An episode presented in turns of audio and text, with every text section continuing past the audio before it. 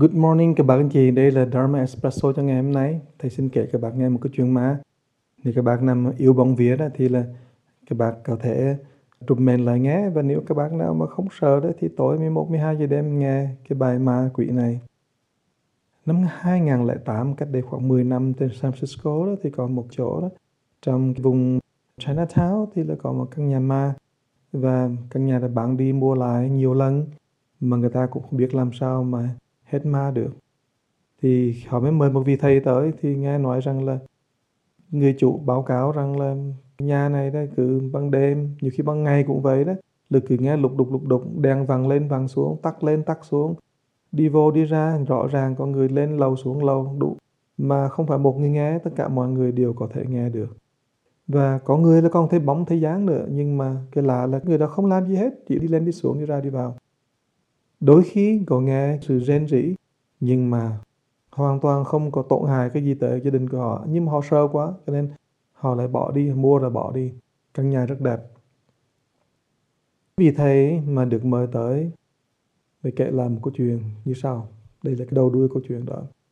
Thì tại ra trong thập niên 1990 đó, thì có một người bên Đài Loan, họ qua bên này làm việc, tức là họ đi qua khoảng thập niên 80 nhưng mà 90 đó thì vị này là một vị thầy giáo, nhưng mà qua bên này làm cái nghề, vì không lấy được cái credential để mà đi dạy học, cho nên mới bắt đầu làm cái nghề là buôn bán bất động sản.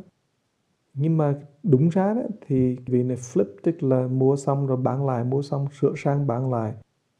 Thì sau một hồi rồi thì là vị này lại mua ra, sửa sang rồi cho thuê. Lấy tiền cái nhà đó ra, rồi lại đi mua tiếp nhà mới, sửa sang cho thuê lấy tiền ra sửa sang cho thuê mua nhà mới vân vân. Thì sau khoảng 10 năm ấy, thì không ngờ là thập niên 90 đó nó rất tốt cho nên nhà cửa rất lớn và nhiều tài sản là nghe nói mười mấy căn nhà trong đó có một cái complex đó, của apartment là đến 8 9 căn hộ. Cho học sinh sử dụng cho nên là rất thành và rất sung túc. Không ngờ từ năm 2008 thì là vì cái vụ mà cái market nó crash, thì rất nhiều người nó không có tiền để trả tiền nhà và có nhiều chuyện xảy ra bên trong nữa thì rốt cuộc rồi đó. Thì vì này mình nợ nần rất nhiều. Nợ nần đến cái độ là dường như mấy triệu là thầy không nhớ nữa, mà phải trả cho nên nhiều căn nhà đó bị nhà băng tịch thu lại. Rồi hai vợ chồng cãi lộn với nhau, rất là đau khổ. Vì là nợ nần mà còn hơn sự nợ nần nữa là bởi vì còn có là death threat bởi vì những người không trả tiền được đó, còn dọa nạt để làm sao mà mà giết. Tại vì mình đuổi họ ra không được các bác. Mà khi mà bắt đuổi họ ra thì họ họ đòi giết mình. Thì rất nhiều cái chuyện nó khó khăn và nhiều chuyện rối rắm như vậy, thì người chồng bạo bệnh và qua đời. Bạo bệnh gì thưa các bạn heart attack, cái tim đột quỵ và qua đời. Nghe nói rằng là người vợ phải bán hết tất cả để mà trang trải nợ nần và phải đi mượn tiền để mà trả hết tất cả nợ nhà băng, ngân hàng, như vân vân. Sau vài năm thì bà cũng qua đời. Chuyện rất là thảm. Và tại ra là vì chồng đó, người chồng đó ở trong căn nhà này đó, quá nhiều nợ, quá nhiều đau khổ. Chết nhưng mà không cảm thấy được cuộc đời mình chấm dứt. Níu kéo của mình với tài sản, với ý muốn trả nợ ý muốn là mình muốn làm cho vợ mình mạng nguyện cho gia đình mình đó. Sung sướng cái ý muốn đó là ý muốn mà không phải vì chết bất ngờ quá, ý muốn đó làm cho người chồng không có siêu thoát được và ở lại thành như là một con ma ở trong cái nhà đó. Đó là một cái mà rất đau khổ, một cái rối rắm rất lớn là bởi vì cuộc đời của mình, đến lúc mình ra đi đấy mình không làm chủ được và mình ở trong giai đoạn cực kỳ rối rắm và mình cứ vương vấn trên trần gian này đầu thai cũng không được, mà trở lại nhân thể cũng không xong. Ở trong cái chỗ mà kẹt đó thì Phật giáo gọi là trúng ấm đó các bạn.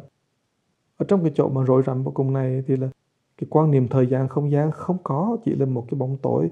Và mình đi ở trong cái khoảng mà mình gọi là không thể làm chủ được. Và lúc nào mà cũng ở trong sự mờ ảo của chính từ mà tâm mình. Rất là đau khổ. Như thế hồn ma không phải là một cái gì mà đáng sợ mà là một chúng sinh vô cùng đau khổ vì không biết làm sao mà gỡ rối được. Thì cái vị tăng này kể lại là sau mấy ngày tụng niệm đó, thì một đêm nọ thì vị tăng này, trong lúc tụng niệm đó thì ngủ gật và thấy hồn ma, nó đang ở trước mặt của mình.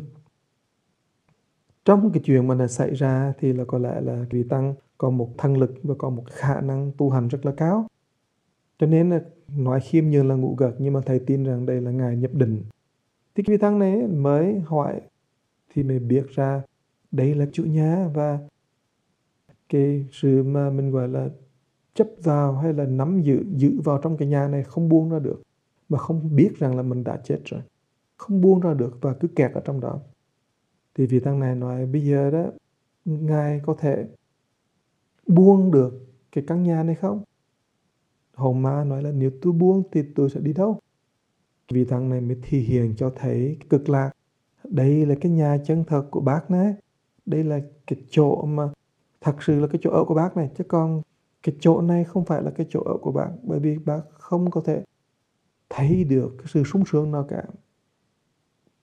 Thì khi hồn ma đó nhận được cái cảnh giới hay là cái mình gọi là cái nhà cực lạc đó thấy được cái cảnh giới đó, mà tất nhiên là nhờ vị tăng đạo đức rất là cao và thần thông rất là giỏi, cho nên mới thể hiện được cái hồn có khả năng buông đi hình ảnh của cái cái gọi là cái nhà mình đang ở và nhận cực lạc làm nhà.